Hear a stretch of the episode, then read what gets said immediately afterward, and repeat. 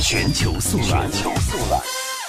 全球速览，我们首先把目光投向亚洲方面。亚洲方面，我们首先来看到，当地时间二十九号上午，韩国前总统朴槿惠抵达首尔中央地方法院，第三次出庭受审。当天，亲信干政主角崔顺实也出庭受审。考虑到朴槿惠的涉罪情节多达十八项。